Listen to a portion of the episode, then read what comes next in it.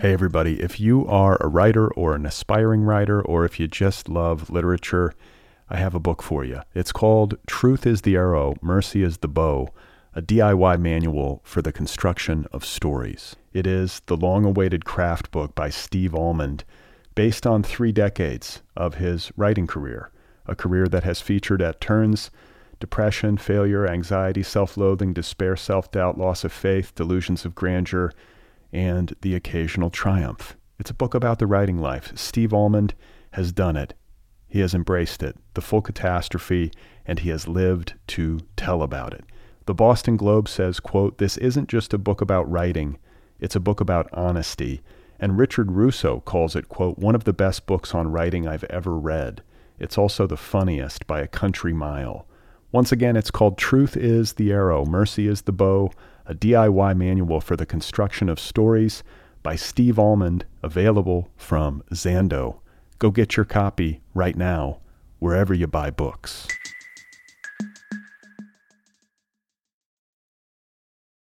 It's only a kick, a jump, a block. It's only a serve. It's only a tackle, a run. It's only for the fans. After all, it's only pressure. You got this. Adidas.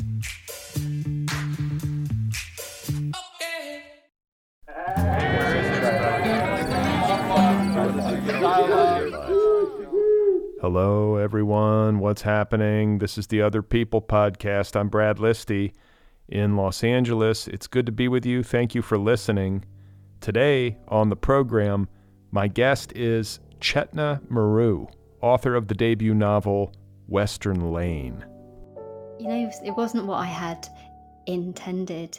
I wasn't consciously thinking about the immigrant experience when I was, you know, writing my first drafts.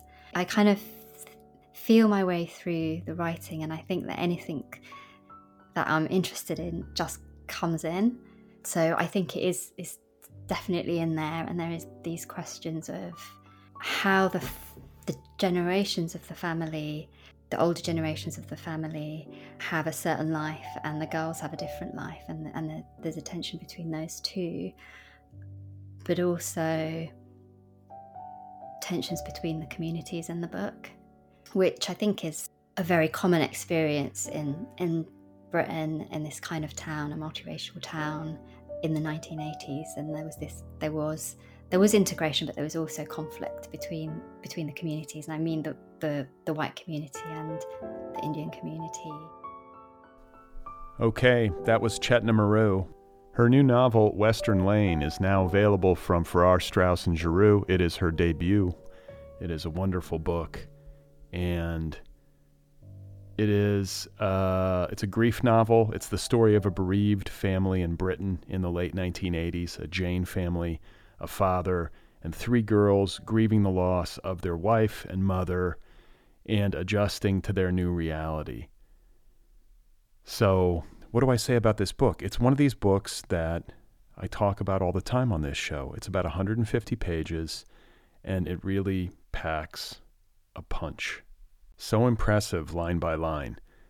And a book that works incredibly well in the white space, as they say. This is a, an incredibly well observed novel.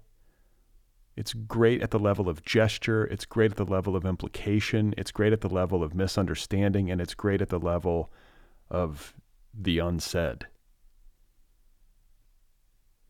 It's very emotionally astute, very moving book. It's a coming of age story it's about sisters. Did I say that already? And it's also about sport, and in particular, the sport of squash, which adds fascination, especially for me. I don't play squash, but I was into it. And I'm very pleased to have Chetna Maroo on this show today and to get to catch her as she makes this fine debut. That conversation is coming up in just a bit. Today's episode is brought to you by W.W. Norton and Company, publisher of the novel Margot by Wendell Steavenson, who incidentally guested on this very program not too long ago. Had a great talk with Wendell Steavenson. You should check that out. Margot is a coming of age novel about a young woman named Margot Thornton growing up in the 20th century in a dynastic family in New York. There's the Park Avenue apartment and the place on Long Island. And then there's Margot, who is growing up in the 1950s and 1960s.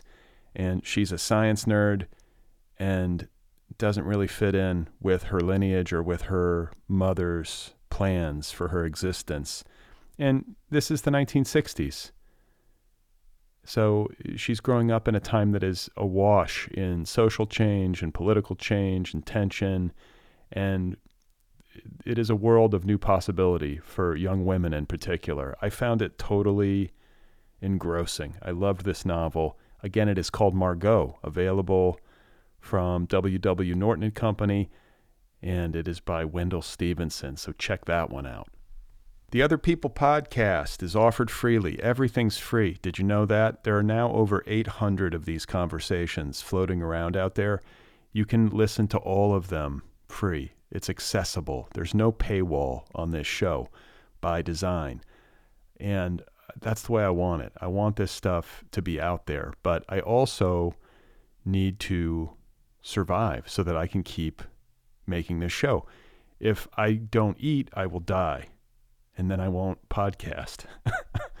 so I'm counting on people who listen to this show regularly in particular. If you are listening right now and you listen regularly, or if you listen sporadically, but every time you do, you get something from it, you can support this show for as little as $1 a month. I try to make it as easy as possible. I want it to be a no brainer like, oh, $1 a month, no problem. And it's a sliding scale. So it can accommodate whatever you have to offer $1 a month, 3 5 10 20 and as you move up the scale, you get merchandise. It's all very easy and very self explanatory over at Patreon, P A T R E O N dot com slash other PPL pod. I would greatly appreciate your kind support. You should also know that you can get other people merch. There's t shirts, there's sweatshirts, there's baby clothes, there's onesies, fully branded onesies for your child. Welcome your newborn into this life with an other people onesie. You can get other people gear just by going to the show's official website, otherppl.com. Scroll down, you'll see the t shirt. It's easy to, to locate. The Other People podcast has a weekly newsletter. I do a weekly email newsletter. Did you know that? It's free. You can sign up at the show's website, otherppl.com, or at my website, bradlisti.com. And I will email you once a week. That's it. I will not inundate you. And my newsletter is pretty straightforward. It's an enumerated list of things that I've been reading and finding interesting.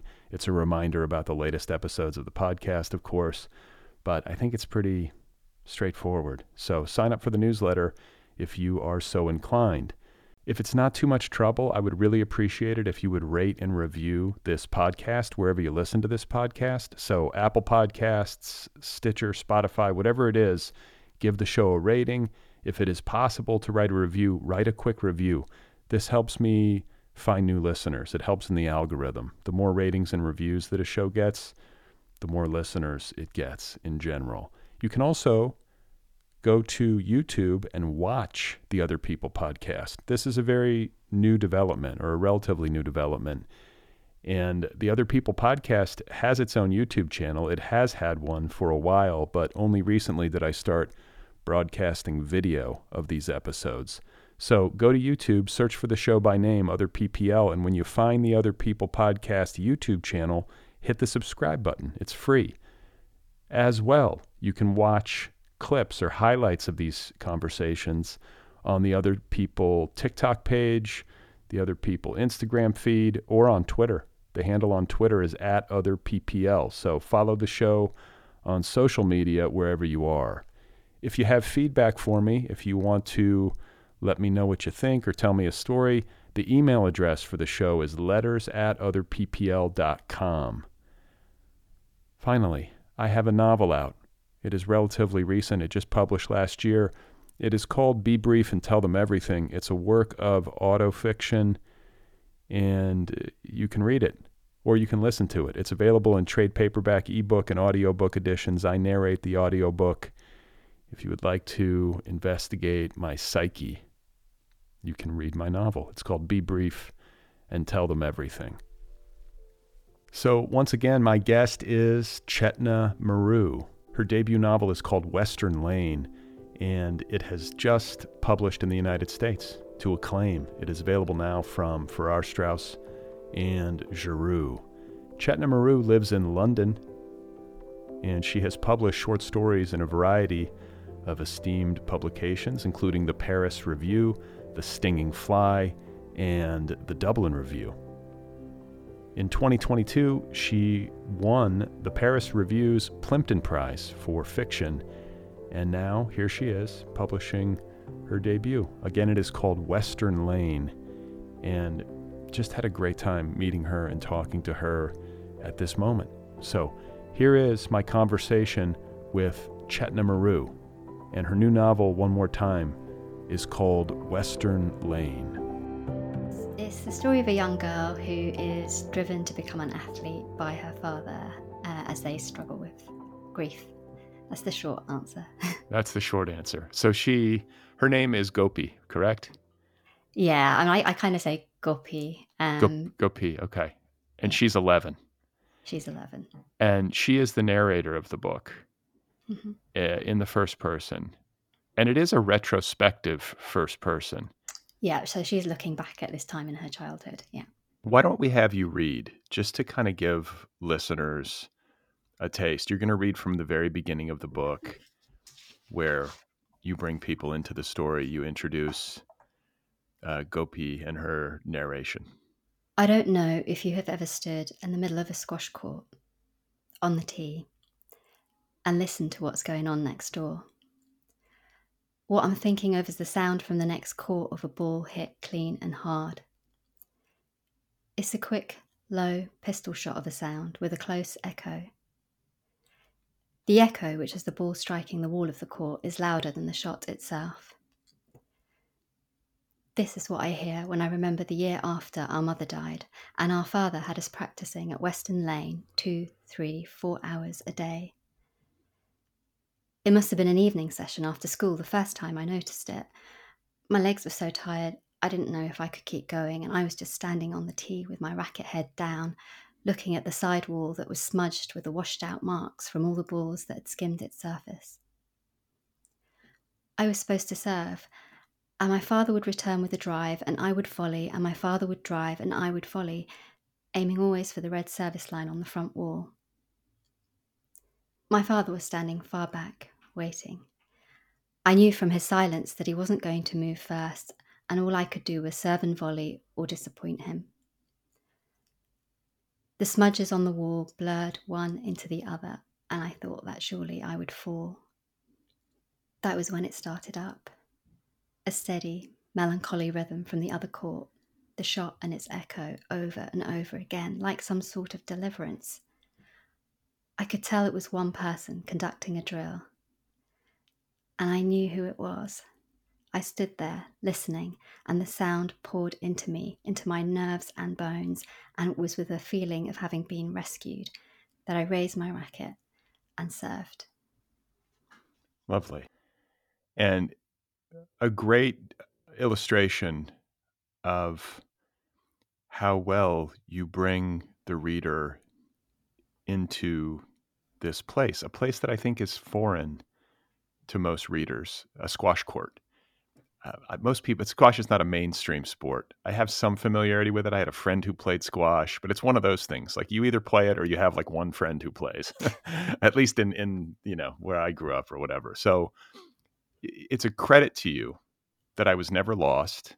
I mean, it's a racket sport. I played tennis when I was a kid, so I did have some familiarity with racket sports. And on that level, I think I could understand it maybe a little bit more easily. But mm. I think somebody who's never picked up a racket in their life could read this book and follow along. That's not a simple task. Did you struggle with that to write that and to make sure? I, I, I have to believe that you were thinking of that reader somebody who is not familiar with squash and how to keep them oriented, right? Yeah, I don't, it's probably not one of the things I really struggled with. I think I was just able to stay in that, the physical and the physical space of the court and the physical of movement. It felt quite natural to me to write that. Yeah. I have to believe you played squash as a child. no. Um, so I'm not a competitive person, and as a child, I was extremely uncoordinated. Um, so I didn't do sports at all. Um, I didn't play squash until very late teens, and then and not properly until my twenties and thirties. I did always like the squash court, and I I kind of felt at ease in the squash court. I took lessons. So wait, you, you so you did take lessons. Did you Mhm. grow up going, even though you weren't playing as a kid? Did you have somebody in your family who played? Uh, Did you have like an introduction to it, or you, you this is something you came to as an adult? Yeah, I came to as an adult. I think I think my this is the first time I've thought of this actually. My sister played really like she probably only played two or three times I think, but I just remember going with her. I don't think I even went inside at that point to the court. So me and my brother basically went and dropped her off by walking her there. Um, but yeah, apart from that, no. Wow. Okay. Well, even more impressive because the I think the the rules of the game you obviously have to have a certain mastery of to write about it.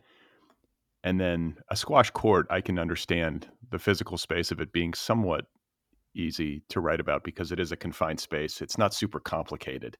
You know, it's like a you're in a box essentially, right? Mm, yeah. But the motion, the strategy, the mental aspects of the game, describing all of that stuff felt so vivid and real and lived in. Did you have did you talk to squash players? I want to say in the acknowledgments you thank one of the famous squash players that you talk about in the book.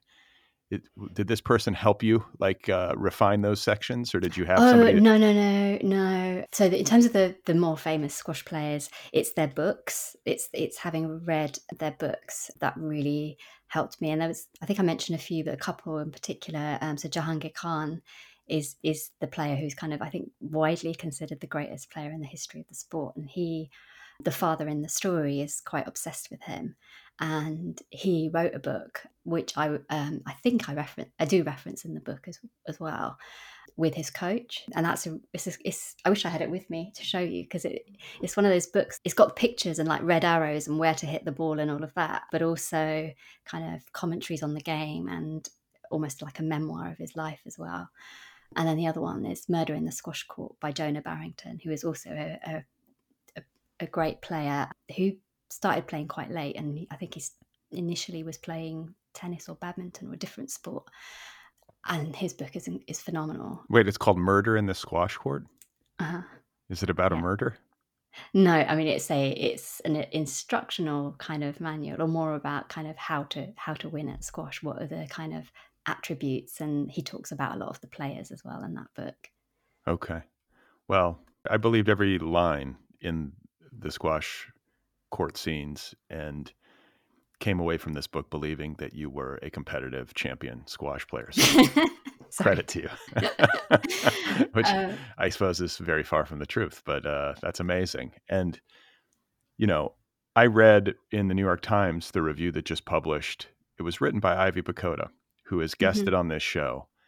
And when I read her review, it all came flooding back to me. And and this is, I- you know, I think I was talking before we started recording about how bad my memory is, and she was writing about her own days as a competitive squash player, and it suddenly like flooded back because I remember talking to her about that on this show and had wow, I didn't realize that you had her on. Wow. Okay, I'll be going to find that. well, she was a pro squash player who like traveled the earth playing squash for money. which I didn't even know was a thing. You know, like I, it's just mm. not on my radar. And so I remember when she was here, I was like, wow, that's amazing. And we talked a little bit about that part of her life. And it was really central. But in addition to bringing it all back, I think reading that review made me understand how that could inform a writer. It made me understood the emotional context of the game, or at least one emotional context of the game the lo- like she talks about the loneliness of Mm. squash. Is that something that you like? I, I'm assuming you read the review. Yes. When you read her review, did it make you understand your work in new ways, or were the things that she was saying things that you yourself had considered as you were writing about the loneliness of it? Yeah, I think it came across so strongly in her her review that it did make me think about it more closely. And I, I just loved her reaction to that kind of the first scene of the book with the um, the echo and what she which found which you echo, just read which i yeah and i i think i was aware of the sort of that it's the emptiness and the loneliness but also i think there is is this peace in the squash court as well so i don't think it is only lonely it can be and the loneliness is partly that and i, I think she Ivy Pochoda mentions this is the you're in there on your own. Everything you've got to do, you've got to do on your own once you're playing the game. But with Gopi, I think she also has just in like very strong connection with who she's playing with, and this sense of who who is who is a young a young man named Ged. Yes. So Ged is 13. He's the son of a woman who works in the sports center. Yeah, I think I mean they develop a, a very strong, almost romantic friendship and on the court there is just this connection between them but she also has this connection or i think an awareness of those players that her father talks about so jahangir khan who i mentioned and all the other players and that their mythologies become kind of part of her her way of seeing the world or her way of thinking. So although there is that deep loneliness i think it's also a place in which she has connections. Well, I think if I'm remembering correctly, and, and please, uh, if I'm wrong, feel free to interject, but I want to say that Jahangir Khan became a great squash player in the wake of the loss of his brother. That's in the book, yeah. right? Yeah. Was it him? Yes. Yeah. So I think like that framed it for me pretty well that this all-time great squash player who went I think 5 years without losing a match or something extraordinary like that was beating every great player who came his way had lost his brother I believe in like adolescence mm-hmm. and then like kind of became hyper focused on squash and maybe I think played the game for his lost brother in the way that we kind of carry on for those whom we lose. That made it a, uh, like a psychological and emotional sense to me, and I can imagine how Gopi would be hearing that story uh, and making it into a kind of personal mythology, right? Something yeah. to kind of frame her frame her own life around. Yeah, and he had always Jahangir Khan had always played, but I think that what I take took away from his own sort of writing about his life is is exactly what you said that when his brother died, he was was playing for his brother as well.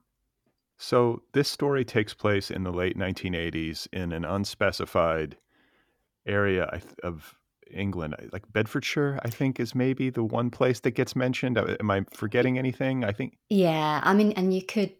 I don't. I don't reference the name of the town, but um, various references mean that that you could work out that it's Luton. I, am not sure. I didn't deliberately not name it, but somehow it didn't just didn't come up. Hmm. Interesting. That's interesting uh, because you know there is this is a 150 page novel, and I feel like to a degree that is pretty remarkable. This book really works in the white space, in the unsaid, uh, more so than most books.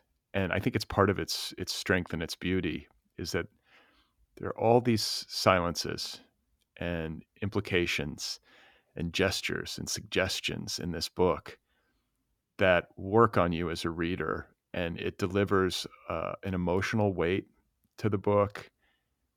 It i think it adds a little bit of mystery even.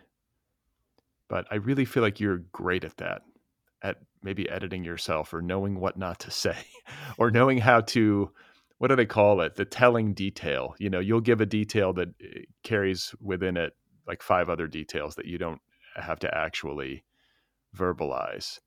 And it's also a really emotional book. It this book broke my heart. These I loved this family. I was so rooting for them. And just so listeners uh, have a, a really clear sense of the stakes. I mean, you've mentioned it already, but we have a family of uh, they're a Jain family, and could you help us out with like Jain is so it's an Indian religion or philosophy, and the roots are sort of I mean, one of one of the kind of main people that is kind of seen as bringing Jainism back into the world. It's called Mahavir and is around the and he sort of lived around the time of Buddha and there is quite a lot of similarity between Buddhism and Jainism and some differences.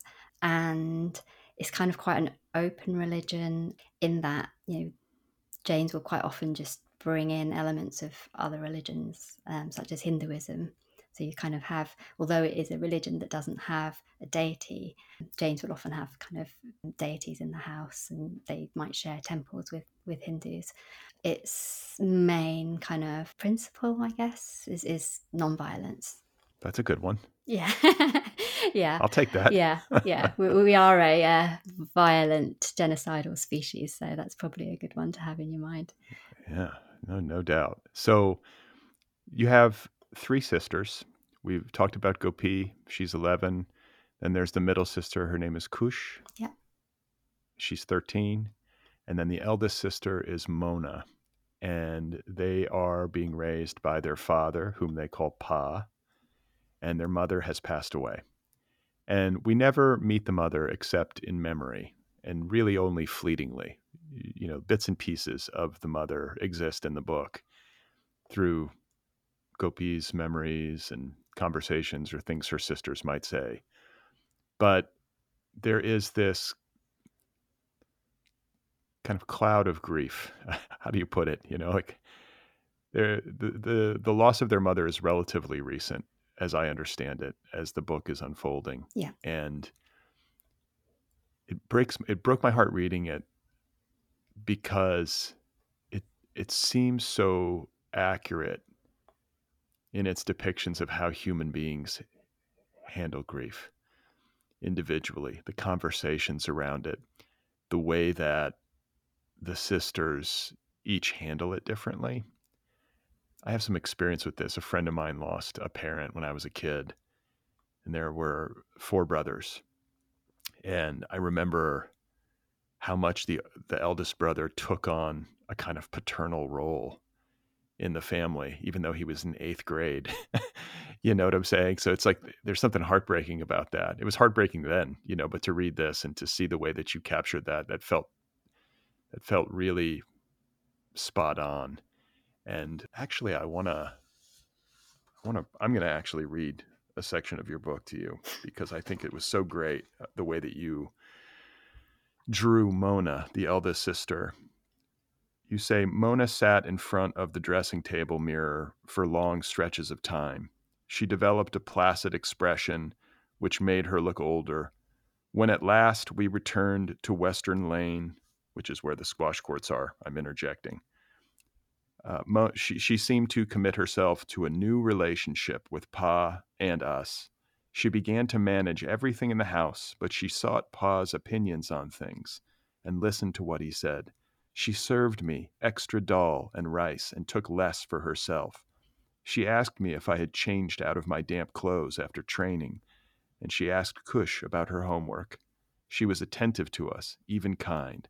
Sometimes we could feel the strain in her, the mental and physical burden of being something she was not. Ugh, that crushes me. I mean, I, I, it's like an obvious question, but like, are you drawing on personal experience with grief? Like, did you? It feels so lived in. I, I guess with the squash thing, you don't play squash, so maybe you don't have any personal experience, and you just. Oh, uh, I mean, with the squash, I I did play squash for a long, long time, but not just not as a child. So I took lessons. Okay. Yeah. But with a mother, um, my mum passed away when I was in my early twenties, so not as a child. So that's that's my experience with actual grief. Okay. And how did you? I'm curious to know. Like, I guess it's just intuition, your awareness of people, and reading a lot and everything that you were able to draw these kinds of dynamics so well. Like, just talk about that. Like, like each sister, like kind of defining each sister's role in the family, their relationship to their father, the way that a family reacts to grief. Everybody's kind of on their own, even though they're together, right? Yeah, yeah, they definitely they are so close and are a collective, but they they exist in their own world as well, and that kind of puts them at odds at times. I mean, I have I have three sisters, so there are four four of us and two brothers, um, so there's six of us in in all. But I don't know. I think maybe my like landscape of childhood comes as much from from books and movies. I, I from my childhood, I couldn't really say which movies I would have watched then, but um, I definitely like I I liked books with siblings. So yeah, I think probably it's kind of being part of a big family, having lots of cousins, and and books. So you know, I'm trying to think of. I mean, the classic Little Women, Pride and Prejudice, and then closer to when I was writing the book, there was a a film called Mustang, which was a I think it's a French film, but about a Turkish family of five sisters, which I thought was great. And um, there was a Japanese film called Our Little Sister about I think it's three siblings whose father dies and they invite their half sister to come and live with them. So yeah, I think it's a combination of of my experience and just yeah, books and movies. Okay. Well, it's it's very beautifully done. And now I'm going to turn it back to you. I'm going to have you read one more thing because I want listeners to get a sense of this. Page 43 in the novel. And what you're doing is talking about the sisters going to what is called Gujarati class. I don't know what that is like exactly, but maybe you can give people an idea of just the setup. But there's the there's the paragraph that begins on page uh, 43 with in the class. And if I could just have you read that paragraph. Yeah, so they're in the Gujarati class. So Gujarati is the their mother tongue, so the the language that their their parents speak, and the girls speak to all to their father and all their rel- their un- aunts and uncles in English, but to their mum they speak in Gujarati because her English isn't isn't good enough. Okay. Hey, everybody. If you are a writer or an aspiring writer, or if you just love literature, I have a book for you. It's called Truth is the Arrow, Mercy is the Bow, a DIY manual for the construction of stories. It is the long awaited craft book by Steve Almond, based on three decades of his writing career, a career that has featured at turns depression, failure, anxiety, self loathing, despair, self doubt, loss of faith, delusions of grandeur, and the occasional triumph. It's a book about the writing life. Steve Almond has done it. He has embraced it, the full catastrophe, and he has lived to tell about it. The Boston Globe says, quote, This isn't just a book about writing, it's a book about honesty. And Richard Russo calls it, quote, one of the best books on writing I've ever read. It's also the funniest by a country mile. Once again, it's called Truth is the Arrow, Mercy is the Bow, a DIY manual for the construction of stories by Steve Almond, available from Zando. Go get your copy right now, wherever you buy books.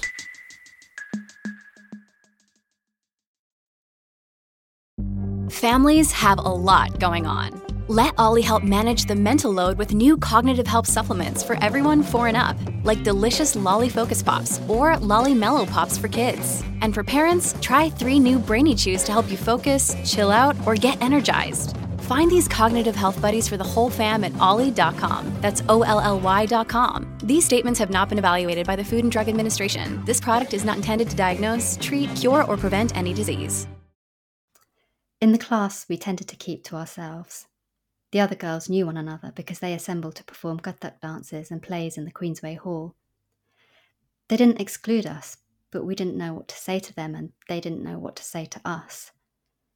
I became aware of one of the older girls, Jinnel, glancing up from her reading to stare at me and my sisters. After Ma died, we had been careful always to appear with our hair washed, our nails cut, our clothes clean. We did it instinctively without conferring with one another, and we all sensed that this girl must now have found something amiss. We kept our heads down and tried not to think about it, but our three voices sounded loud and harsh, even with the tinny music from Mother Laben's radio and the buzz of everyone reading around us. I tried to read more quietly, which made Harry lean in close until his breath was on my cheek. So, the detail about the way that the sisters instinctively make efforts to keep their hair washed, their nails cut, their clothes clean. That's the kind of thing that happens over and over again in the book. It just broke my heart because I was like, oh, yeah, they would do that. Their mom's not around anymore. They're going to school. Do other kids know? Are they going to ask me about it? If you know, if we don't, if we look unkempt, then they're going to know that our mother's not around. Like I, all that psychological understanding is on the page there, and there's just a sweetness to it, and um, yeah, it, it just it really affected me. I uh, I don't know. Maybe it's because of this. I mean, one of my best friends is, this happened to when we were kids, and I kind of relived it uh, a little bit through these sisters, and I really admire the detail work that you're doing here. And another thing about this book that you're depicting, without really making it super explicit, or there's not a, there's not much commentary about it in the narration or in in the exchanges between family members. But this does feel like a book that is about the immigrant experience. No? Someone else asked me this actually, and I I think it is there because because I have set it in in this this family who are Gujarati Jains, and so that experience has come in. You know, that has has come into the book. but it wasn't what I had intended. I wasn't consciously thinking about the immigrant experience when I was, you know, writing my first drafts. I was just following this family, but all of that, every, I think I kind of feel my way through the writing, and I think that anything that I'm interested in just comes in. So I think it is is definitely in there, and there is these questions of how the the generations of the family the older generations of the family have a certain life and the girls have a different life and, and the, there's a tension between those two but also tensions between the communities in the book which i think is a very common experience in in britain in this kind of town a multiracial town in the 1980s and there was this there was there was integration but there was also conflict between between the communities and i mean the the the white community and the Indian community, where you know, both ways. So where um, the father becomes friendly with a with a white woman who works in the sports center, and you can feel the disapproval of the community about this friendship. The Gujarati community. That's right. Yeah, and but there's also you know between the Pakistani and Indian Indian community where so Mona likes a Pakistani boy, but she knows that she couldn't enter any romantic, or she knows that she couldn't easily enter a romantic relationship with him because he's Pakistani and not Indian. But there's also on the estate where the family live, there's this feeling of threat and violence towards the family. So the girls go out um, behind the house, there's a fort, and they play there, and they're kind of amazed that nobody chases them out of the fort. And they come home from school with kind of ripped, torn clothes and bruises. They they avoid the underpass. So it's I don't know. It's not obvious in the in the book, but I think I think you can feel those kind of tensions. What about Fourth Avenue? This dog. like, there's a lot of like great like he's feels like very symbolic, like a very symbolic presence in the book, and I like I especially the I won't spoil it too much, but there's a couple of appearances by Fourth Avenue, and I think the final appearance, I was like, "Whoa, the return of Fourth Avenue! Like, what does this mean?" uh, but is that maybe tied to what you're talking about? Is Fourth Avenue somehow like because there, there's like like this, you know, vague threat. This dog shows up, looks kind of like menacing. Yeah, I think that's part of it, and I think I think he is that kind of threat, but also this kind of I don't know. Sometimes it's, it's analyzing your own book too much can feel a bit strange, can't it? But sure. Um, this kind of a doorway into a world outside of the girl's experience. So, or a, a world that is beyond their senses in a way. because he comes in and then strange things start happening. So you you just touched on it a little bit, but uh, I, am always curious, like how books begin for writers. How did this book begin for you? Like, where? What was the entry point? Was it a character, a character's name, the title, a squash it, court? Yeah, it was the feeling of being inside a squash court with with a voice saying there were three of us, and I I knew like immediately it was three sisters inside a squash court, and I knew which one was narrating, which one was saying there were three of us. I knew there was a father on the balcony um, instructing them, and I knew they all felt like this presence of this absent mother. So it was just, it was that, it's just the feeling of all of that. And that came to you at like the keyboard one day, or were you like? I can't remember. I can't actually remember the place. How long did it take you to write it?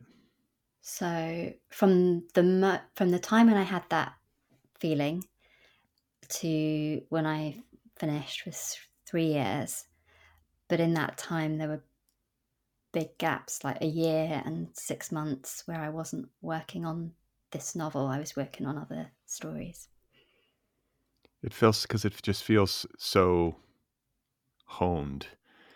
That's the feeling I have, you know, with a, book like this. I've talked endlessly on this show about uh, my love for short novels, novels that fall in, in like the 45 to 65,000 word range, and ones that feel like there's just no wasted motion. This is uh, like a perfect example of that kind of book.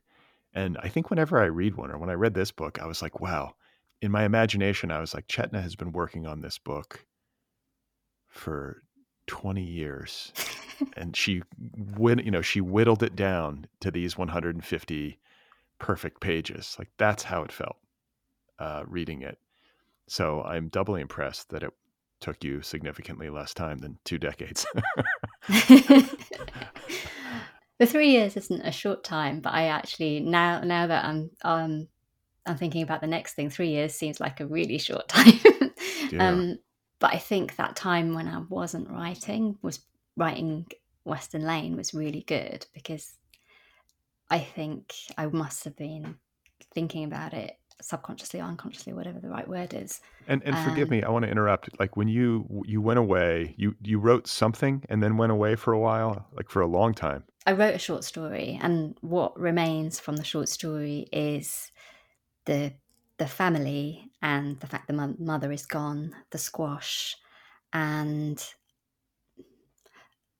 a less developed version of the voice but the story is quite different I mean, I don't think I, the short story that I wrote wasn't, I don't think it was really a short story. It was a piece of prose. So I came back to it a year later because I, I showed it to a writer who's kind of who was working with me as a mentor and he said do you actually have a novel on your hands here and so that's why i started thinking about it as a novel who is may i ask who this mentor is yes yes so in 2018 i think it was i attended a writing workshop run by The Stinging Fly, which is a journal in Dublin. And it was a one week course, and the teacher there was Tom Morris, who's an editor at The Stinging Fly and a brilliant writer. And yes, yeah, so I asked him if he would work with me on my stories. And a few months later, we started working together. Wow. Okay. And you said that when you came back to the work, to this piece of prose after a significant time away, that you picked up from there and then developed the voice of Gopi further. What what changed? Like how did you you know, do you know can you think of things or point to things that shifted in the writing of her voice that really brought it into focus? Yeah. Um, so after I showed it to Tom, I kind of then, I think I added a bit to the story before I showed it to Tom. And then I left it for another six months. But I think I probably just wasn't ready to write it as a novel at that point. And in those six months, I was reading a lot of stories about children, and quite a lot of them were retrospective narratives. So I read, I think cover to cover. Um, do you know the Faber book of contemporary books about childhood, or contemporary stories about childhood? No. Uh-uh. So it's a really thick book of short stories I think most of them are first, I think maybe nearly all of them are first person narratives. So I think that was probably really useful to have just read that and, and other novels. I think that maybe in the story, the voice was getting lost between the, the child voice and the, the narrator looking back. But I think what gave me the voice was just, I think when I came back to it, I just started writing the first page, which I read out, and that is pretty much as it was when I started writing it. So I think that time away and doing lots of reading and probably thinking unconsciously about it kind of gave me that first page, which was then a kind of tuning fork. Like every time I lost my way, I would go back to that first page. That's a great point. The way that we do that, I, I think, like for me anyway, when I'm working on something and I start a new session, like I sit down in the morning or whenever I'm working to get going, I almost have to reread a good chunk of what I've already written to kind of get back into the music of it. And I guess most people probably do that, but with the with the voice of Gopi, I think it's interesting to hear that like you read these stories about childhood, this Faber book, mm-hmm. to kind of give you a sense of maybe what happens in childhood or what child perspective is like. But again, this is a retrospective narration. So you don't have to write in the voice of a child necessarily. You're writing in the voice of an adult looking back on childhood. I feel like that gives you like some obviously some more latitude. And I think it's the right choice, I think is what I'm getting at because I think it's very hard to write a convincing novel for adults from the perspective of an 11 year old girl if you're confined to her POV. I mean, it can be done and it can be done beautifully. It's just really hard because you're limited. And I think a lot of times when writers come up against those limitations in child narrators, they just fudge. They make the child way smarter than a child could ever possibly be. yeah, I agree with you. But I also think children can be way smarter than we give them credit for. True. Um, but I, but I, I understand what you're saying there. I mean, it's like, yeah, and like the child wisdom, if it's depicted accurately, is wonderful. But it's like I don't know this world weariness, or sometimes you can just you can just feel the author intruding, where it's like there's no possible way, you know, this child. I'm sensitive to that for some reason, but mm. I bought Gopi and her story entirely, and I think maybe a lesson for writers out there who are thinking about writing a book with, you know, a child's perspective involved is that even if it's a retrospective narration, it's a looking back. It it was useful to you to read stories about childhood, or maybe to read stories where the child POV is centered. You know, because it informs the things that happen in the book. I have to believe, like it, it jars memories and gives you some ideas for how kids interact with one another, how sister. I mean, I know you have a bunch of sisters, but uh, yeah. I would have to do that. I know it definitely does because writing it is different from from living it. I think, and um, but a lot of those stories were, and I think maybe most of them were were retrospective narratives. There's a really interesting quote at the at the beginning of that book. Um, so the introduction was written by Lorrie Moore, and she quotes Gail Godwin, and writes Behind every story that begins when I was a child, there exists another story in which adults are fighting for their lives. And I just had that in my head kind of at all, all the time that I was writing this book. That's a heavy quote. and my, you know, my I poor kids. but is it? I mean, because I, yeah, there's the adults fighting for their lives. I, I always wondered is it is is it the adults in the child's world or is it the adult that this child is going to become? And and I, I think it's both or I've decided it's both. But yeah so I think and that whole the the introduction is the whole introduction in that book is fantastic. Well I want to talk a little bit more about uh, grief in this book in particular, but other things too, like difficult emotional stuff in this book and the way that it is delivered in the white space or through gesture or and I thought this was a very deft way of doing it. Like so much happens where there's like children listening in and hearing like murmuring adults like from the balcony or wherever it is, you know. This this felt accurate to me. The way kids, like my daughter, like my wife and I can be in the kitchen having a conversation at this level of volume, just like trying to have an adult conversation. And my daughter will suddenly just chime in from upstairs and just be like, What are you talking about? you know? We're just like, My God, can we have a moment to just like talk about something besides like sixth grade, you know? And that felt right on to me because that is how it happens, especially around heavy stuff.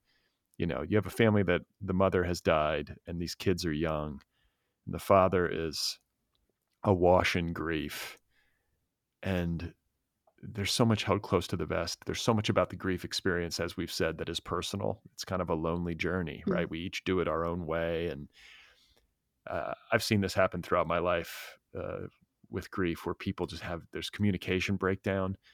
People grieve intensely at different times.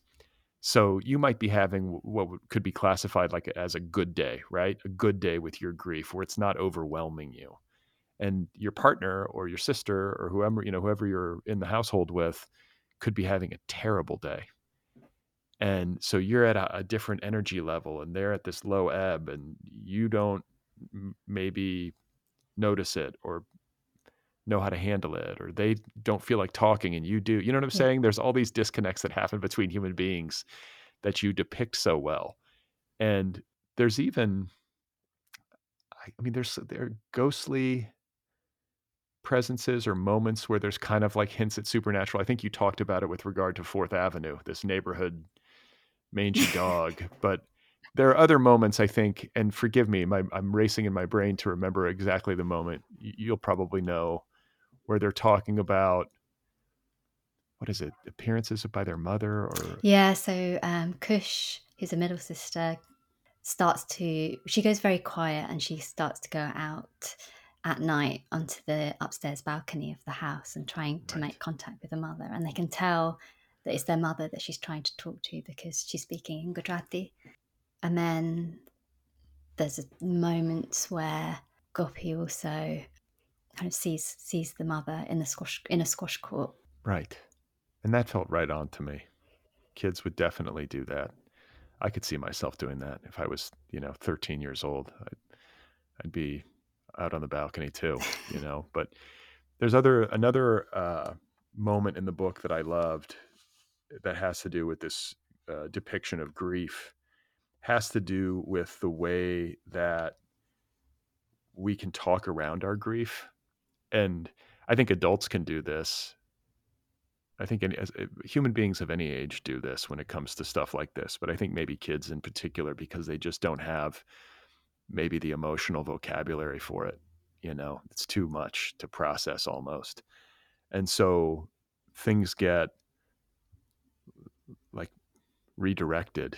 And there's a, a section of the book where she's holding Ged's hand and she was talking about what, learning about the Oregon Trail in school and the uh, the brutalization, the genocide of Native Americans in uh, the United States, and how Black Elk uh, was the saddest. And all of this is a proxy for her own grief. You know, she's like feeling all these things about this lesson that she's learning about uh, Native American genocide. And again, I, I was just like, yeah, that's exactly right. That's exactly how we do it, especially as children. And it's so heartbreaking because she doesn't have the language to say how sad she is. Yeah. and so she uses this situation as a kind of proxy for her own grief.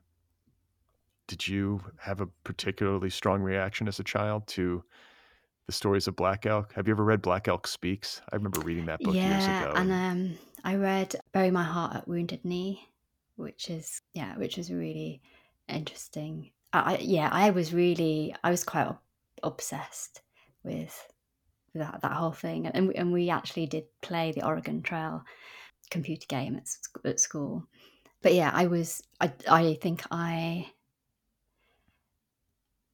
I was. I yeah. I heartbroken is probably the, the word when I read about what happened. And I don't know. There must have been something in a book that really struck me because that, that's what would have had the most impact on me i think reading something but i can't remember exactly what but i remember how much time i spent like then reading about what happened and all these years later it works its way into your novel. Like it's just i love that. That's really how the sausage gets made right? That's how writers do it. Like it, it's like you're sitting at the keyboard and this moment comes up and suddenly suddenly it's kind of magical right? Suddenly she's talking about the oregon trail game at school and i don't know. It feels like how it how it happened. I don't i don't think I, I've, I've only thought about this quite recently that that line one of the lines that she quotes from Black Elk is the center cannot hold. And when I think about the book now, that's what I kind of think about is that that line at the mid, in the middle of it. I admire so much the like the quality line by line of this book of, of your writing. And before we move on to other things, I want to go back to this relationship that you have with what's his name, Tom Morris, mm-hmm. the editor at the Stinging Fly. Is that what it's yeah. called? Yeah. I'm just wondering, I want to hear a little bit about how you edit your own work, like how you arrived at this finished product. Are you somebody who is like really slow and plotting and just sculpts each line? Or did you write it in a rush and then go back and refine? Did the input from Tom really help you make uh, significant cuts? Do you know what I'm saying? Could you just talk about it? Because I think that especially writerly people will read your book and be impressed in the way that I am impressed and will wonder about this. Like getting a book to feel this sharp. I am a plodder, I would say. I would really love to be a, someone who could get the whole thing down. So you've got the sh- shape of something um, really fast and then spend time editing because the editing is what I love. But the way that I wrote this book and quite a few of my stories is that kind of write a little bit, then read the whole thing again and edit it and keep going around and round and round over and over again. Yeah. That's how I, I mean, that sounds very familiar to my process. I feel like an insane person. How many times I re, I reread my own work and like we'll sit there and noodle and noodle and noodle. And, but it's like the music is so important to me. And I'm wondering, because you say the editing is your favorite part, as you're going back and, you know, here, here's a metaphor for you just to kind of really muddle all this. um, you know how when you iron clothes, you iron a shirt, yeah, and you're ironing, and then you're sliding it over, and you're sort of ironing the section that you just ironed before, but maybe a little bit more, and then you know that's kind of how it feels. You're sort of like pulling. Anyway, that's. do you read aloud when you're going through this process each day? Sometimes, sort of getting back in, getting back into the voice because there is such a music to your writing that I admire. It's it's just I loved it. I recognized how much work I think went into it or how much work I imagined went into it. And thank you. I don't know. I guess that's just like you having read a ton. Are you musical at all? Um, I've tried. Um, uh, even Graham, my partner who loves me, will say that I am tone deaf. So, yeah, me too. Wouldn't that be nice to be like just a natural? Like, yeah, I love uh, it. There's all these there's all these uh, conversations around natural talent when it comes to writing. I've, I've heard it argued both ways. I think a lot of writing just comes down to being patient enough to endure the pain. but man, when you see somebody play an instrument and sing beautifully, there's just no denying that that person is gifted just as blessed with a gift. Yeah. you know? Like, what must it be like to have that? And What a what a magical existence to be able to just open your mouth and sing and, and to be able people... to do it in a choir, like to sing in sing with other people. I mean, I would love to be able to to do that and do it well. Well, I mean, yeah, I, I feel like you can kind of hide as long as everybody else is really good. yeah. maybe I could I could probably pass in a in a big choir as long as I was like tucked away in the back, like not too close to the microphone. We could we could pull that off, but I can't really carry a tune. I don't have that gift.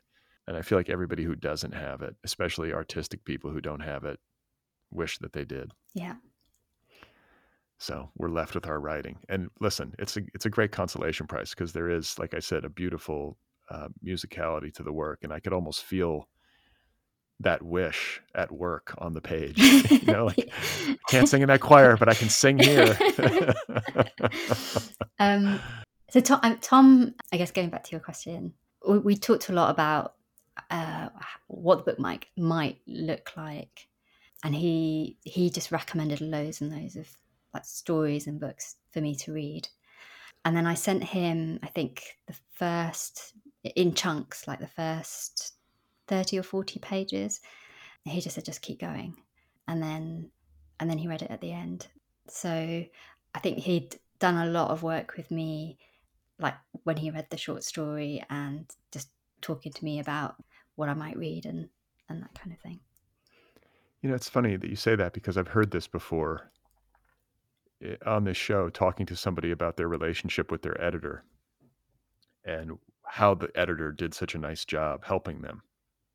And it wasn't so much a line edit, though occasionally that was the case, but it was a reading of the work and the ability to recommend things to read with like uncanny accuracy and helpfulness. Like, ooh, okay, I see what you're doing here. Read this.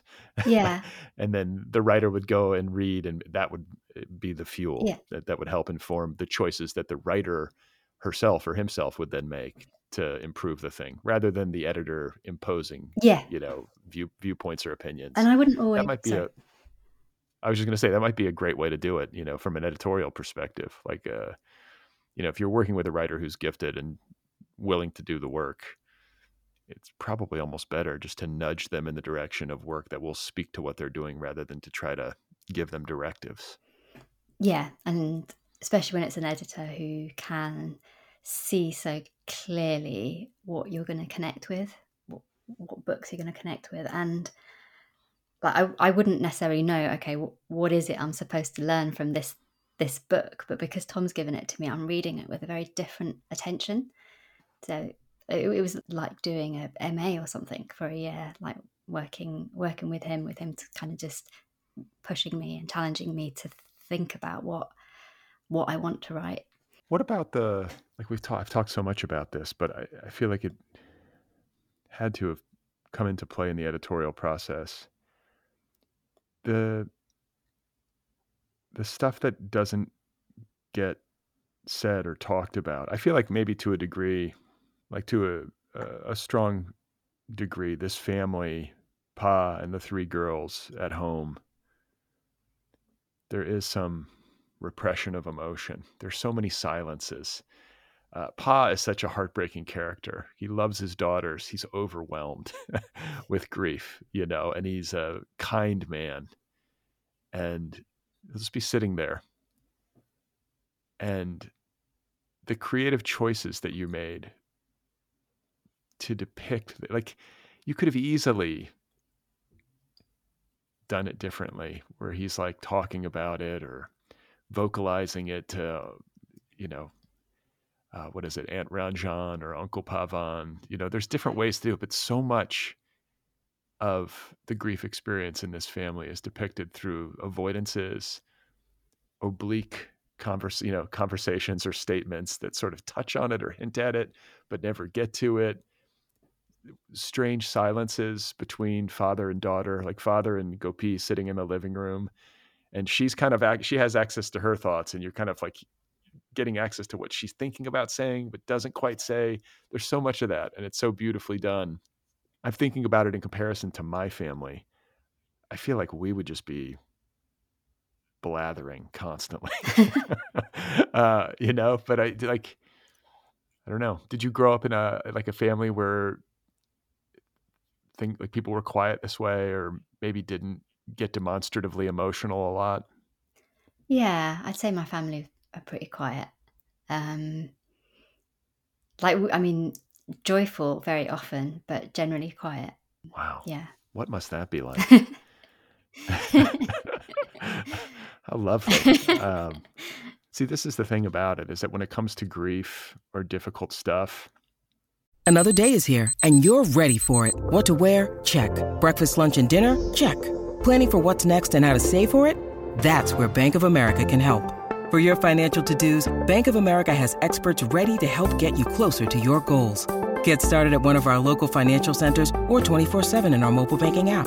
Find a location near you at bankofamerica.com slash talk to us. What would you like the power to do? Mobile banking requires downloading the app and is only available for select devices. Message and data rates may apply. Bank of America and a member FDIC. When you need mealtime inspiration, it's worth shopping Kroger, where you'll find over 30,000 mouthwatering choices that excite your inner foodie. And no matter what tasty choice you make, you'll enjoy our everyday low prices, plus extra ways to save, like digital coupons worth over $600 each week. You can also save up to $1 off per gallon at the pump with fuel points. More savings and more inspiring flavors make shopping Kroger worth it every time. Kroger, fresh for everyone. Fuel restrictions apply. I think that the knee jerk way of thinking about it from like a pop psychology perspective is that it's like, wow, you know, it it's a good idea. It's better to just let your feelings be known. It's better to talk things out, verbalize them. I don't know if that's always the case. And I think that it can be a virtue sometimes to withhold, especially if you're feeling emotional, you know. It, eh, I, I guess what I'm trying to, to say is that there's a fine line between repression that is actually harmful and over over talking or talking when you're too emotional in a way that might upset others or lead to conflict. Do you know what I'm getting at? Yeah. Like it's not a simple clean cut thing. I think the girls uh, probably need more from their father in terms of communication but he does give them something, and that's that's the squash. Uh, you know, to to a big extent, where where they are kind of moving around one another in a in a rhythm and learning to be in sync with one another and and being and being physical like just like exercising as a way of relieving yes. stress and just having something to do i think as a child especially with all that kid energy it's good. It's not. It's not a bad choice. Yeah. By Pa to have them out exercising and having a kind of discipline in that way. And uh, it gives. I mean, and Gopi in particular, I think, is expressing herself on on the squash court and re, you know, getting that release. There's something that Jahangir Khan said in his book, which I'll try to remember. Um, sport is the easiest and best way of keeping young people out of trouble. Whatever you put into a child's mind, he will use put squash there. Um, so I think that's come from his his ex, his experience, which Pa would be quite aware of as well. Mm. And I just want to say a word in defense of Pa being a little bit emotionally withdrawn from his daughters and maybe not giving them as much comfort and emotional support as they need. I get that. But he's a kind man and he's not a yeller. He's not demonstratively angry, at least not in the book that I can recall. I always felt like he was sweet and well intentioned. And I feel like he deserves credit for that. Yeah, I love him. uh, yeah, yeah, yeah. I mean, I feel like uh like as a parent, I always tell myself this. I think it's like way more important what you do than what you say. Like the example that you set is just going to be way stickier than any like lectures you're going to give your kid or you know you start pontificating or trying to quote unquote share wisdom. It's like it's a disaster most of the time but how you are day to day how you behave how you carry yourself how you treat other people especially in the family the way that you handle your emotions these things factor hugely i think into how children learn and learn to process the world. So i get it like pa could could be warmer at times and more helpful but I think in many of the most important ways, he he did okay, especially considering what he was up against. Yeah, and he's he's going through what he's going through for the first time as well. Yeah. So yeah, he's in a very over like I think you used the word overwhelmed, and that's exactly it. He's he's he's overwhelmed by what he's going through, but he's not he's not completely forgetting his girls, and he's there. He's doing the best doing the best he can you know? Everybody in a situation like that everybody hopefully finds a way but it's never there's no perfect way to grieve right? Mm. like is there is there a handbook? I'm sure when you lost your mother you like, as a person who is bookish you probably picked up books which has been a consistent theme i should add throughout this conversation. Every time i've been like were you a squash player as a child? They're like, you're like, actually, no, I just read this guy's book. He explained it to me. like, like, it sounds like you often turn to books when there are things that you need to know and might not have access to or uh, real insight into. Is grief something you've read a lot about, like the grieving process? I think more recently, and, and probably not nonfiction, but novels. And sometimes they're not the processing of grief, but they're just this is what happened to a child who had, had lost somebody. Like a really like stunning my favorite book that I read and was kind of I guess a touchstone for for me was The Ice Palace. I don't know if you've read by Who's that it's by? by um, Tarjei Vesaas, um, Okay. Norwegian. About two 11 year old girls. One of one of the girls has lost her mother and she's gone to live with her aunt.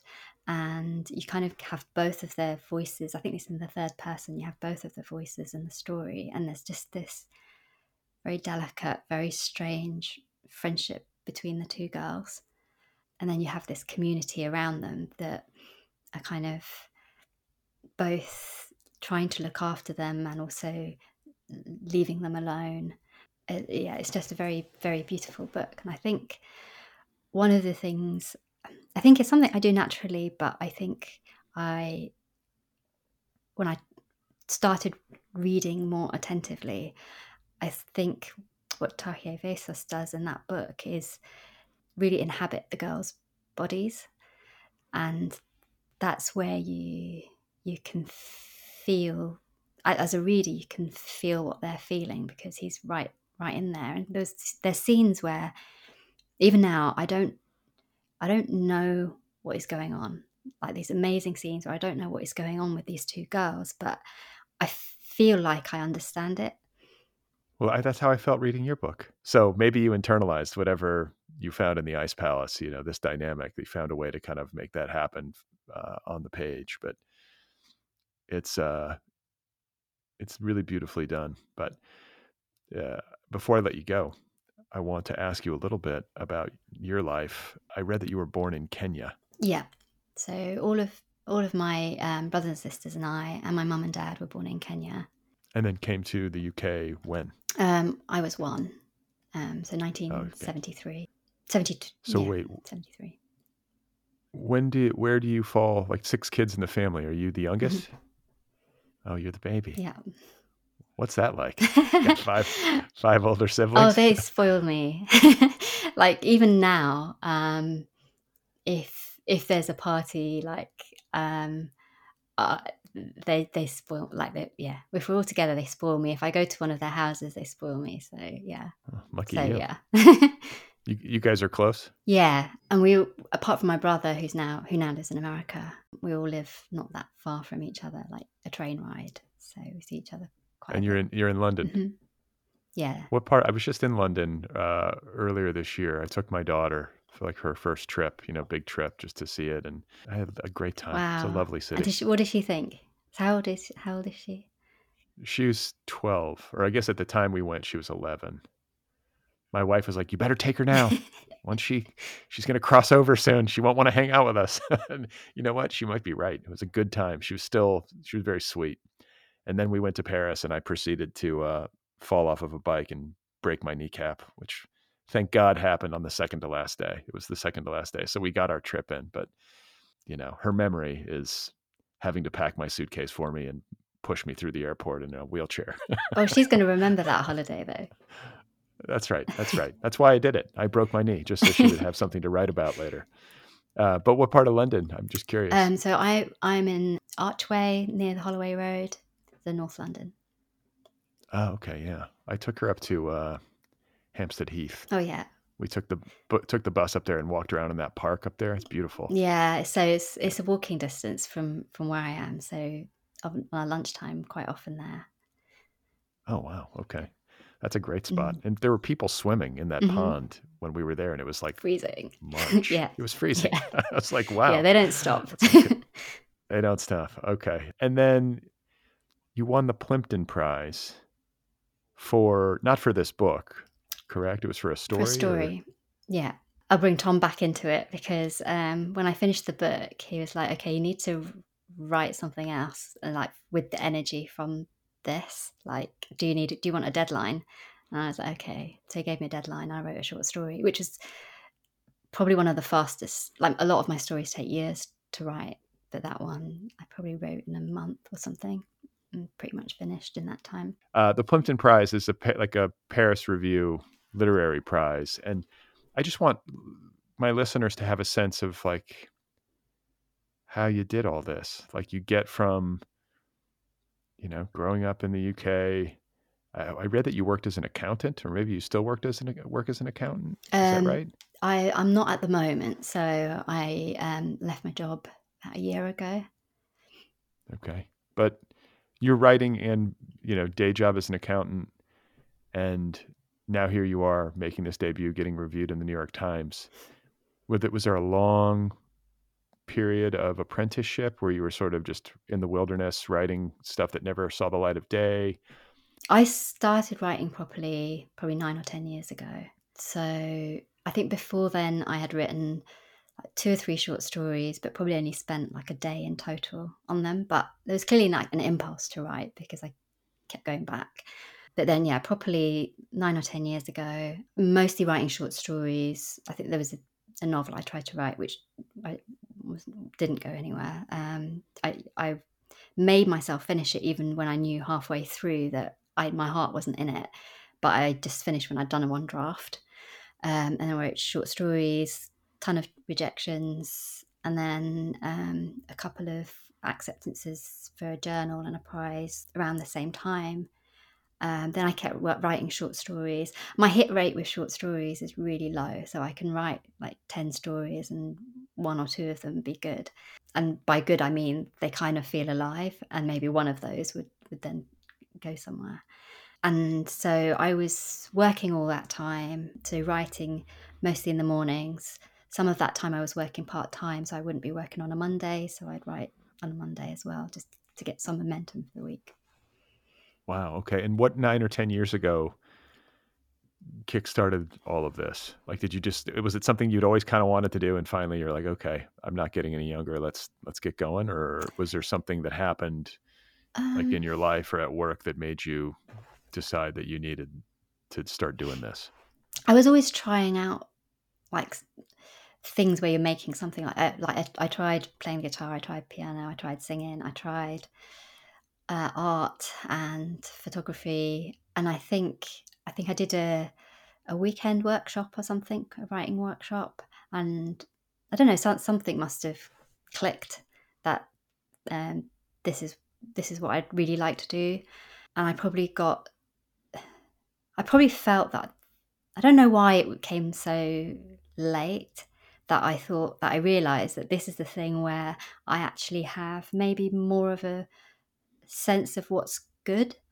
Whereas, you know, with art, I really like the process of drawing and I like how it feels when you're involved in something and really concentrating, like with a drawing or something. But I don't I don't go to lots of art galleries and you know, all my life I haven't been someone who who looks at a lot of art.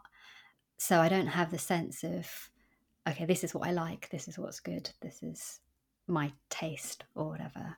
Whereas I've always read, so it's probably natural. And and I've always listened to music, but like I said, I'm tone deaf, so I can't. Um, so writing is the thing that I think I had a chance at. And it's also, I mean, it does allow you to kind of synergize these other things. There is a visual aspect to it. There is a musical aspect to it. Mm, yeah. And you have to be a deep reader to write books and you seem like the kind of person who's always read right i mean going back to childhood yeah yeah always um i mean i think all of my brothers and sisters read but we would have in the house like science fiction and fantasy and i don't know do you have mills and boons over there um mm, like these i haven't seen it but we kind of do I... the really really yeah romance novels that that um are kind of trashy detective novels. So a lot of genre fiction is what I kind of grew up on. Was there a writer as you got older that really knocked you out? You know, like we all have our little pantheon, personal pantheon of writers, but are there writers that you can point to who are super influential? I don't know actually. I think it was it was all of them. It was just it was just like literature and books. I mean, I remember loving the Moomins. Have you ever read the Moomins? I, yeah, I, uh, I've heard of that. Um, so Is that, um, a, is that a kid's book? Yeah, by um, Tove Tove Jansson. Um, oh, right, right, right. Yeah. and sh- but she but I love her adult fiction as well. I think she's she's great. But the Wait, but no, she she does the summer yeah, the summer book, the winter book, the summer book, the winter then- book. Okay, yeah, yeah, yeah. Of course, yeah. The Nor- Norwegian is yeah, that right or Swedish? Or- um, I have a mental block. Um, yeah, you and me both. But Scandinavian. That's Yeah, right? Scandinavian, and but the the Moomin books stand the test of time. Like I would read them now and think, "Wow, this is great." And they're, they're books about family, so there is a family of Moomin, Moomins and Moomin trolls. but but honestly, you should you should read like Moomin Papa at Sea or something. It's just they're great.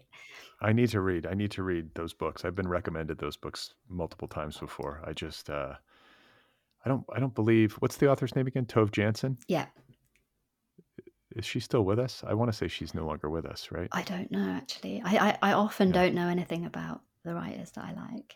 Okay. I think I, I have this memory of, re- I just read something, I think, by Sheila Heti not too long ago about Tove Jansson, and I want to say she passed away, which would make her ineligible for the Other People podcast. But if she's not, uh, get her on. I was going to say, because the only books that I read are for authors who are on the show just as a function of time. So it's like, Mm. if I'm going to read these books, I'm going to, you know, I got to take a vacation or something. you can read them to your Um, kids. Yeah, that's right. So I have to believe that you were thrilled to be kind of working uh, in the wilderness with your mentor, getting this book done, getting this short story done, and then what? You sent it off to the Paris Review and it wins this prize. You entered it. How do you win the Plimpton Prize? So uh, my my agent submitted the book to the Paris Review. The book, not Oh wait, the you had- story, the story, agent? the story to Paris Review. You had an agent Yeah, at this point. yeah. How did how did you get an agent if you hadn't published anything? Or I guess you published some sort some stories. Yeah, so um, she'd read a story in The Stinging Fly, and and she knew Tom as well, so she knew I was writing a novel, and then waited until I'd finished the novel because she knew I didn't want to think about publication until then, I suspect, and got in touch. Okay, so she submits it to the Paris Review. Mhm. It wins the Plimpton Prize. Well, it was published in, in one of their issues, and then the Plimpton Prize Prizes they go back over the fiction that they've published in the year. I think it's emerging writers, and then choose one of the stories, which then And so, what does that lead to? Like, I, like, I know they they they they throw a party for you, right? Like suddenly you're in New York City, and yeah, right? Yeah, Uh, yeah. So I went to New York last year. So there was a party, and it's it's it's an event where they're also presenting the Hadada Prize, which is a lifetime award for an author. Um, so Jamaica Kincaid won that um, this year or last year. Yeah, and, and it's kind of a fundraising event as well. That must have been pretty heady to show up in New York. I know it was it was very exciting. Um, yeah, I think I was like, it was one of those holidays where I was just like anxious until until like I, I had I gave like a one minute speech or something, but until that was over, like it was like, no, I'm just anxious. I'm not enjoying this yet. and then that was done, that- and I was like, okay, where's the champagne? yeah, there you go. Good for you. Yeah, that, that- like having to make a speech, oof, especially for something like that. Like you had to talk about your work. Like, is that what you had to do, or just thank everybody? it was it was mainly a thank you. Okay. Um, yeah. And did Um, that lead once you won you win this prize? Does this lead to publication in North America? Like where did like the Western Lane? Oh Like no, no. With um, so my agent had already sold. She sold the book in the UK and in North America before the Plimpton Prize, before Oh, before before the story was published in the Paris Review. and what was the sales process like for Western Lane? Did it go out and immediately get snatched up, or was it a fight? It was relatively quick, I think. Doesn't surprise me. it's an undeniable book. It's a great book. Uh, were you thrilled? Where were you when you found out that it had sold? I think I was in this room, probably. you were in this exact chair. Yeah, I was exactly here, probably doing some accountancy or something. so, and you get a phone call or an email? It would be. It would have been a phone call. Yeah. Do you remember anything about how you responded? You seem pretty together. Like it's not like you're going to do a, a, dance or something. You... know, I don't know. It's a really difficult um, thing. I'm trying to you know how like publication is a roller coaster. There's lots of things you start to become anxious about. You know, is this going to be the best book? Am I going to look back on it in a year and think, oh, I should have done this or that? And then you've got like the highs, and I have to try really hard to not kind of identify too much with the highs and the lows and just try and be a bit more steady. So I don't think it's good for me to to go too high or go too low. So I always ask uh, my guests if they are working on anything new. I know that this one is just coming out, so if if you're just uh, celebrating this one, that's fine. But is there another book in the works? Um, if you'd asked me two weeks ago, I might have said maybe, but yeah, I think I I was working on something and it just kind of collapsed. So that was a bit of a shame, but actually now I feel a bit more free. Like I feel quite happy to just think, what do I really want to to write, or see what comes.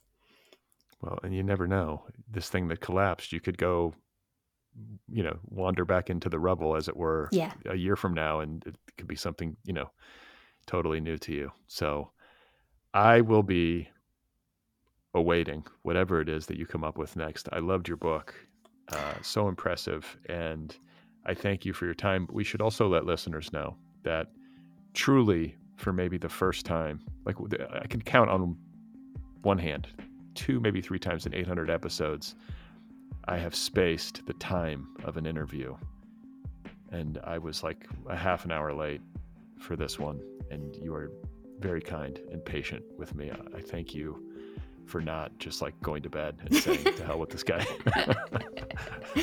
yeah i wouldn't put that past me well, thank you so much once again, and congratulations. Thank you. Um, it means a lot to me um, that you read the book and loved the book, and um, I really enjoyed our conversation. So thank you. All right, everybody, there we have it. That was Chetna Maroo. Great conversation with her. The novel is called Western Lane. It is available now in North America in hardcover from Farrar, Straus, and Giroux. If you would like to find Chetna Maroo on the internet, I believe she has an Instagram presence. That's all I could find. Again, the novel is called Western Lane. Go get your copy. Just trust me on this one. Available now from FSG. The Other People podcast needs your support. If you want to support the show, you can do that at patreon.com slash otherpplpod. If you want to get Other People t-shirts, sweatshirts, onesies for your child. You can do that at uh, uh, just go to otherppl.com. You'll see the t-shirt. Just scroll down. Don't forget to sign up for the newsletter that I do once a week. I will show up in your inbox once a week. You can sign up for the newsletter. It's free over at otherppl.com or at bradlisti.com. If you would be so kind, please rate and review this podcast wherever you listen to this podcast. You can watch this podcast on the Other People YouTube channel. Be sure to hit the subscribe button or watch clips on Instagram, TikTok, or on Twitter. The Twitter handle for the show is at OtherPPL. If you would like to email me, the address is letters at otherppl.com. If you would like to read my book, my novel, it is called Be Brief and Tell Them Everything. It's out there now, waiting for you. You can also get the audiobook. I narrate it Again, it is called Be Brief and Tell Them Everything. Up next on the program, a conversation with Rebecca Makkai. She has a new novel out. It's very buzzy. It's called I Have Some Questions for You. This is Rebecca Makkai's first time on the podcast. Very pleased to welcome her to the show coming up. next.